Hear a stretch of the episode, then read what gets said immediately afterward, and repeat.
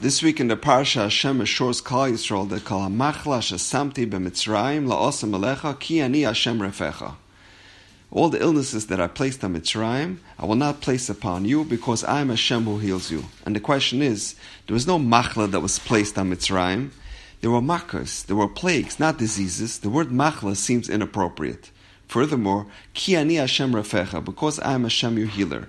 Can Hashem be called a healer? Hashem promised us He will not inflict us with illness. Someone who is not ill does not need healing. So why does the Torah say, Ki ani Hashem Rafecha?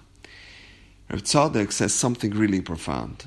The Torah is not telling us that Hashem will refrain from bringing the makas of Mitzrayim upon us. Rather, the Torah is telling us something entirely different. It is not true that Hashem never imposes suffering on Klal Yisrael. Our history is replete with pain and hardships. But the suffering that Hashem brings upon Klal Yisrael is of a different purpose than that which befell the Mitzrim. The Egyptians were punished and made to suffer for their sins. Hashem's purpose was not to refine or elevate them, it was simply to punish them for their atrocities, and in the process sanctifying the name of Hashem by showing the world that no one can win with impunity. However, Klal Yisrael's pain is totally different. Sure, Hashem afflicts us with pain, but only as a father afflicts his beloved child to train him and to elevate him. Therefore, the pasuk says, the pain that I brought upon Mitzrayim, namely to hurt and to punish them, That type of pain I will not place upon you, because your suffering is of, of a different purpose. What we perceive as machlas, pain and suffering, is really for our ultimate benefit. Hashem Rafecha. Even when Hashem afflicts us, it's not as a punisher, but as a healer, to purge from us our blemishes and our impurities, so that we can improve and grow and become a receptacle for His mercies and His blessings. So I'd like to share with you an incredible insight that I recently heard in a shiur in the name of the Noide Yehuda. We conclude Shachris every day with the pasuk V'hoya Hashem lemelech al kol haaretz, and it will be at the end of days that Hashem will be king over the whole world. On that day, He will be one, and His name will be one. And the Gemara asks, Ata idne lav echati? Is that to say that now Hashem is not one? So the Gemara explains, The world to come is not like this world. In this world, al basuris toivis oimer, Baruch HaToiv HaMetiv. For good news, we recite the Bracha HaToiv HaMetiv. Val Besuris Ra'as Aimer, Baruch Dayan Emes.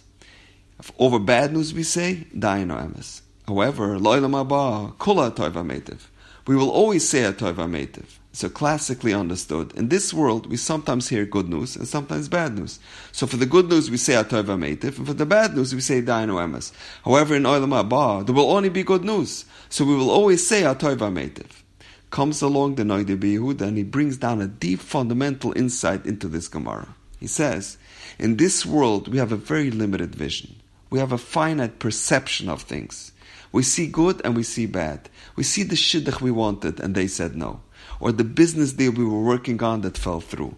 Or the devastating medical diagnosis, chaz v'shalom. And in our finite mind, we perceived it as bad, and we were sad, and we were disappointed, and we had to say Baruch Dayan Emes. However, l'asid lavo, when will be a mala aretz deya, when hindsight will be 2020, and we will have the ability to look back on our lives and understand that what happened to us back then was the best thing for us in the long run. That challenging child we had, that real estate deal that fell through, that was the best thing for us. What we perceived in real time as bad, what we viewed as being detrimental to us, was not really bad, but on the contrary, it was actually good. It was in fact beneficial for us. We will realize that everything was actually a chesed from Hashem. All the adversity, all the hardships, all the challenges that Hashem gave us, everything that we said, Dayan Oemes, was in fact all good. It was all for our benefit. We will look back at all the times that we were perplexed and confused and we couldn't understand. We were asked questions. Why is this happening to me? But now, when we see things clearly, we will say Kula HaToiva Metiv. We will re examine those events. We will reassess what happened to us from a clear perspective. And we will say Baruch HaToiva Metiv. And we will thank Hashem even for the suffering and the hardship. Oitcha Ki Anisani.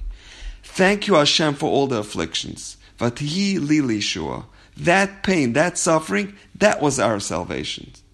And we will then realize that it was all for our good. And now we know. Have a wonderful day.